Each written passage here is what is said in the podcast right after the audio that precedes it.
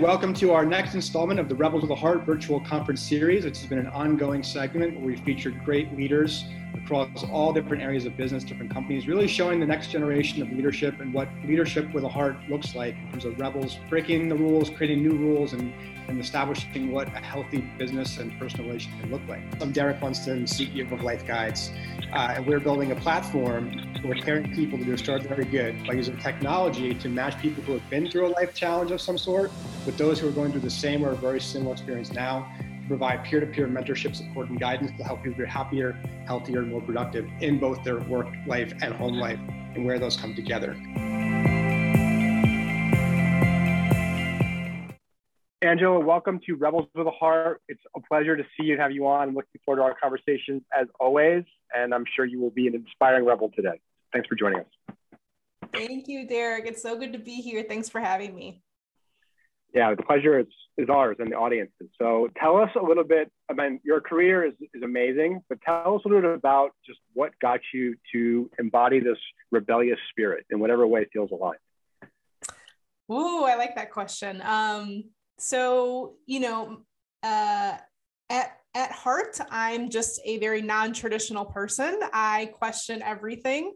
Um, you know, I was one of the kids who got you know talks too much on their report card and that makes two of us and was always formulating um, kind of my own path and um, i'm also an only child so i think that has something to do with it and so it's kind of been rebellious my my entire my entire life. And as i got into the area of um, employee engagement human resources you know that theme kind of just continued. So you know human putting human back in human resources has been a, a key theme. Um, my background's in organizational psychology so i really focus on behavior at work. And what i've found is workplaces weren't built for everybody and we're really not taking into account the entire human. So i've spent a lot of my career questioning some of the things we consider just is or just as is and traditional in the workplace and trying to make a better space for for people to thrive and to fulfill their purpose in. I love that. I love that you beat your own drum and i think the questioning part is the key part of it questioning why things are done the way they are and then being willing to take risks to try something new and different so what was it about hr specifically or what was it about human i mean just in general, what industrial psychology, IO psychology, like what mm-hmm. brought you to that path? Like, why did you choose that of all things? Yeah, so I actually wanted, originally, I wanted to be a clinical psychologist. And then I said, you know what, I'm uh, too much of a empath for this job. I will just soak all the trauma and you know, I, I still, you know, we, I, we still work with trauma, I think in, in workplaces, but it's definitely. it's a little bit more manageable for me at least. So i, I had my mental health um, at top of mind when choosing my career and i quickly realized that clinical psychology would be tough for me. So um, i discovered in the process of getting my bachelor's degree i have a uh, double major in human resource development and psychology uh, I started, I had a mentor who kind of guided me into the path of workplace psychology. And I can only attribute that path to that one person because that's what got me on that path. And that's usually what happens, right? And so I was like, oh, this is interesting. And, you know, just viewing the organization as an organism and an ecosystem and thinking about the people in it really hit home and resonated for me. So that's how I got here. I love, I love that. And we're, we're going to come back to a couple of things that you mentioned in that, in that sentence, but when you, when you first got into the, into the actual business environment and saw this in practice, like, what were the questions that immediately came to your mind that said that, that you saw the chance to do it differently? Yeah, I think, um, you know, questions like um, why why is it that I'm the only one who who looks like this in this room? Um, questions like why are we uh, making assumptions about the human experience that just didn't make sense to me? Uh, why aren't we connecting why aren't we connecting the human experience to um, the full human experience to work versus expecting people to just bring their work human why aren't we considering their whole experience you know these are things that i had noticed early on and you know also why why aren't leaders doing their job why aren't leaders leading so these are all things that uh you know early in my career started you know taking little Angela into account, you know, when she was rebelling and talking too much, just continued right into my career. So never stopped.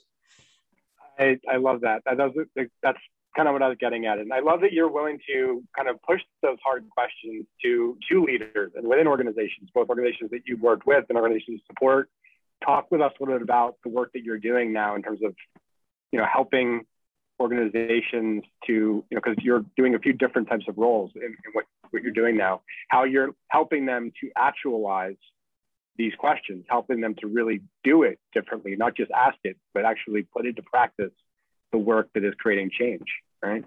Yeah, yeah. I think the first thing is, you know, so I work as a, an advisor, a strategist with executives, leadership teams who are looking to navigate culture and actualizing it. And when I say actualizing, it's kind of getting away from the buzzword of or the the table stakes of we need to treat our employees well that's just table stakes.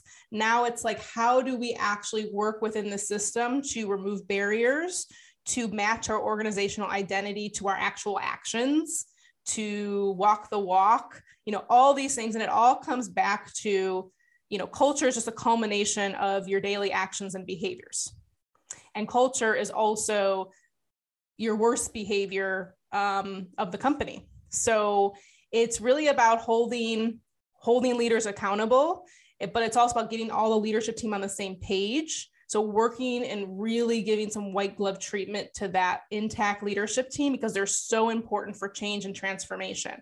So kind of two pieces to what i do is working with an executive team working to define what is our aspirational culture and how do we work within process behaviors people um, policies to move the needle and then the second part of my role is working to build community with intact leadership teams because they are the stewards of that work and they actually are the ones who need to get it done and execute on it so those are kind of the two layers i typically work the most with i love that i want to come back to some of the, the, the back part of that but you said something that was interesting to me about treating your employees well being table stakes. And that is true, I, I believe. But is it is it really true across all organizations, or or is it something that I mean? I think maybe in the organizations that you serve and we work with, that that probably is true. But is it is it true across the broad context of the business right now? That's part A of the question. Part B is, um, what does it mean to you exactly to treat employees well? Like, what's the standard that we're creating for employers that may not be at that point yet? Yeah, no, you bring up a great point. I think um, I think I'm I'm jumping to the future a little bit here because I think what we're seeing at the evolution around the social contract with employer between employers and employees I, I let me rephrase my statement. I think it is becoming table stakes and it will be table stakes. And the opportunity for companies to um, get their shit together on it is narrow. Excuse my language. It's narrowing quickly. Um, and so, you know, the standard, I believe, is are you treating people with empathy, respect, and considering their their whole being and the whole human into the equation? Are you putting people over profit? Because because the business case is we know when you put people before profit, they will profit will naturally follow. Um, but when you put profit before people, uh, you lose people, attrition, people get sick, um, and that's just not good for your workplace or your business, but also the world and society. Yeah, that I agree with that philosophically, and you know that we've talked about this quite a bit. And I think that goes it goes back to the second part, which is as you're doing the work with mm-hmm. the leadership teams, setting the models, setting the example, how are you bringing these concepts into the organization, infusing it within organizations to um, help them put in put the practices and put the behaviors in that actually merge good mm-hmm. business performance, you know, business performance in the in the historical sense, with putting people first, right? Because that's the part that I think we've seen. Uh, I wouldn't call it resistance, but slow adoption of leadership over the last couple of decades. And now, to your point, we've been we've been gifted a, a major kind of quantum shift in how we conduct ourselves in the lens of business and, and work-life balance, and you know how we're negotiating our agreements around all these different things. Mm. And so, what does that what does that look like in the practical sense as you're kind of managing this change? Yeah, so I think the first thing is, um, you know, I think there's a difference between commitment and per- being performative and actually being uh, uh, absolutely committed and willing to make the change. So I'll just be frank and honest and blunt up front. I typically don't work with the organizations who are performative or their actions don't at least an intention match their commitments. I think where people typically need help from me is when they're like, look, Angel, this is where we want to go. We're really committed. We're we're willing to do whatever it takes, but we just don't know how. And so um, in practice, it is first really getting a gauge, like taking a beat and saying, where are we when it comes to the cultural elements of our organization? And I have kind of a diagnostic that I use. It's it's a mix of interviews, surveys to understand if this is where we want to go, what's currently happening in the organization, and do those things match? And what I'm looking for is disparity, right? So if we're saying we want to be an inclusive company or a diverse company, um, what do our policies look like that are driving that? Are we do we have a mix of diversity at the leadership level? I'm looking at data. I'm looking at um, quantitative and qualitative data to understand how those culture elements are actually matching up with where we want to be. And then we hone in on the gaps and we say, okay, this is our these are our areas of opportunity. Um, we say we're a, a wellness driven company, they focus on well being, but there's our people are saying I don't feel like I'm psychologically safe here. So let's work on that. Let's get to tactics and specific programs, strategies to to fix that element. And then there's, you know, the engagement survey, right? So we have metrics and tools to measure this and benchmark this as we go to make sure that we're making progress and to continue to make sure all our investment and time is in the right place.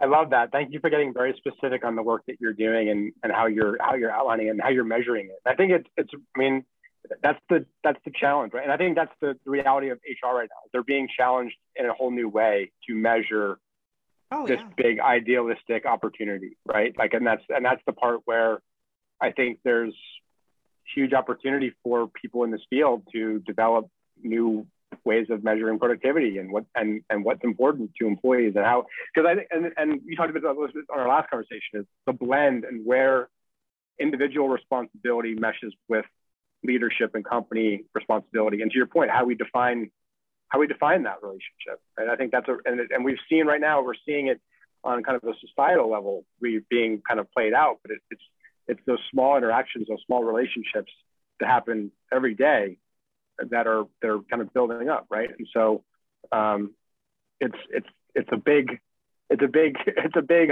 you know it's a big problem. Not it's a big it's a big idea, big concept we're putting into practice, and you know it requires a lot of discipline and determination and and perseverance, frankly, to keep going. Yeah, and and I think I mean I know what I what I kind of ran down sounded really complex and and complicated, which which is why someone may look to hire you know someone like me or another culture consultant to say okay help us create a roadmap. But um, really it's about consistency. You know do your behaviors match what you're saying um, it, it really comes down to leadership. It comes down to the quality of leadership. And so every, every company that i've worked with it's typically the first thing we focus on is leadership because what i find is the, the top of the organization the executives say this is what we want. But you know those mid-level managers maybe even directors nobody's on the same page. Nobody knows the purpose of the organization. Nobody nobody is living the, or role modeling the behaviors so you got to really get that intact team that community aligned before you can do really anything else with with culture or, or wellness.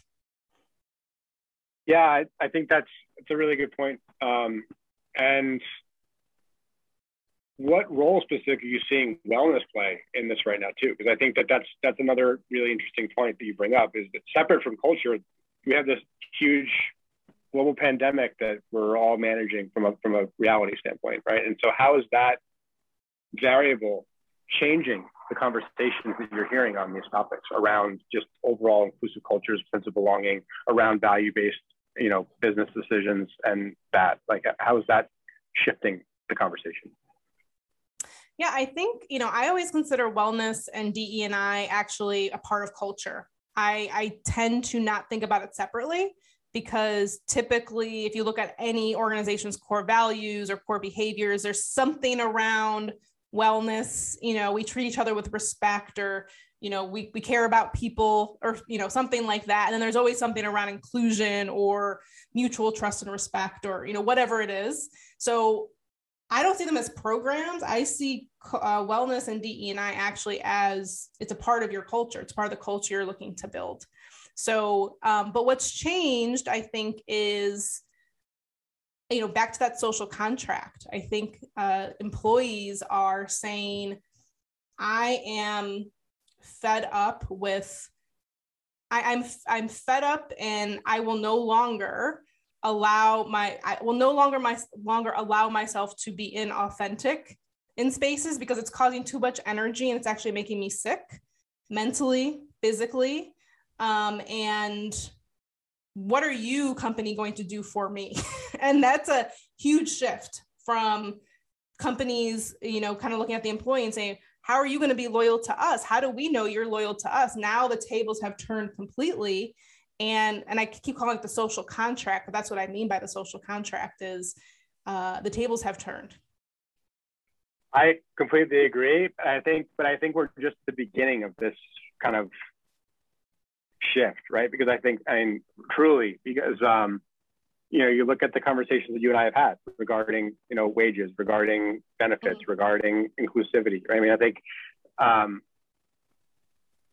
we've been conditioned over a long time on how we look at stakeholder, you know, shareholder-based capitalism, right? And the the shift to um, stakeholder-based capitalism is a is a is a big one, right? And it requires different metrics of success, right? And and also, I think the hard part is weighing again back what is it, what is an objective standard versus what is mm-hmm. people's feelings and emotions, right? And where and how to bring those together at like that's like what is truth, right? And how do you mm-hmm. allow for a healthy conversation around that? And and I think that's the part. My sense is that's the part that we're watching right now. Uh, kind of unfold in the world and in the context of business is what are people's opinions and emotions how does those how do those intersect effectively with what is what is optimal for business for companies for people for communities right and i think that's the part that's not it's hard to create a clarity a clear contract when that is not yet clear right? So i think what do you think about that about the responsibility of hr professionals to help create that clarity on what is the expectation? Yeah it, it's it's really tough because like you mentioned we are at a very uh unprecedented you know the, the buzzword unprecedented time. So how do you separate between we're going through a crisis and we you know separating that from once we're back to a, a new normal how how is the dust going to settle and you know i i have a really rebellious philosophy on hr um, I actually don't think that's the responsibility of HR. I think HR should be working themselves out of a job, and leaders should really be the pulse. And once you have that community of leaders, they should be coming together to have those discussions to say, what are you hearing? What are you hearing? Let's put this together. And maybe there's a facilitator, right, who kind of brings all the ideas together. Maybe that's HR.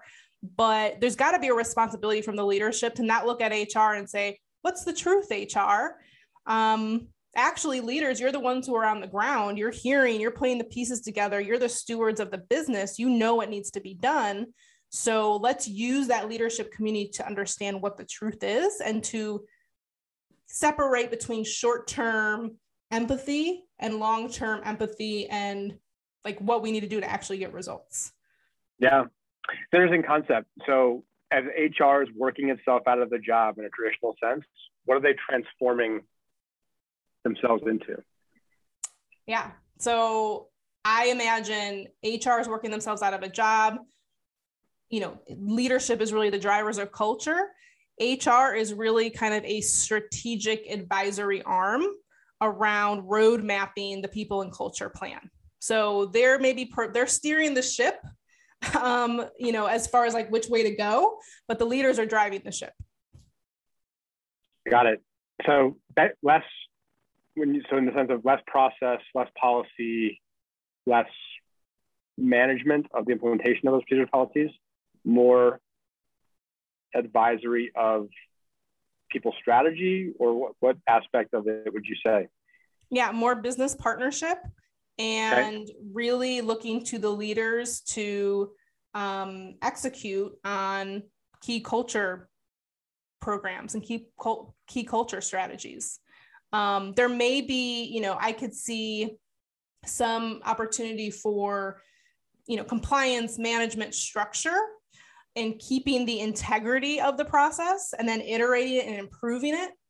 But the people who need to be at the forefront of, let's say, um, a coaching conversation or uh, really implementing wellness and well-being into their teams needs to be the leader maybe there's some guidance or you know consistent threads that we need to make sure connect back to that organizational identity piece which that hr person can be but it's the leaders who are executing it within their teams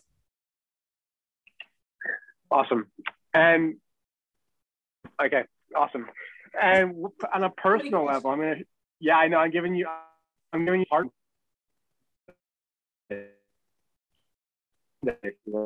um, and that's a good transition point. So, what on a personal level, what are what are you passionate about outside of work? What's your identity outside of your outside of your work identity?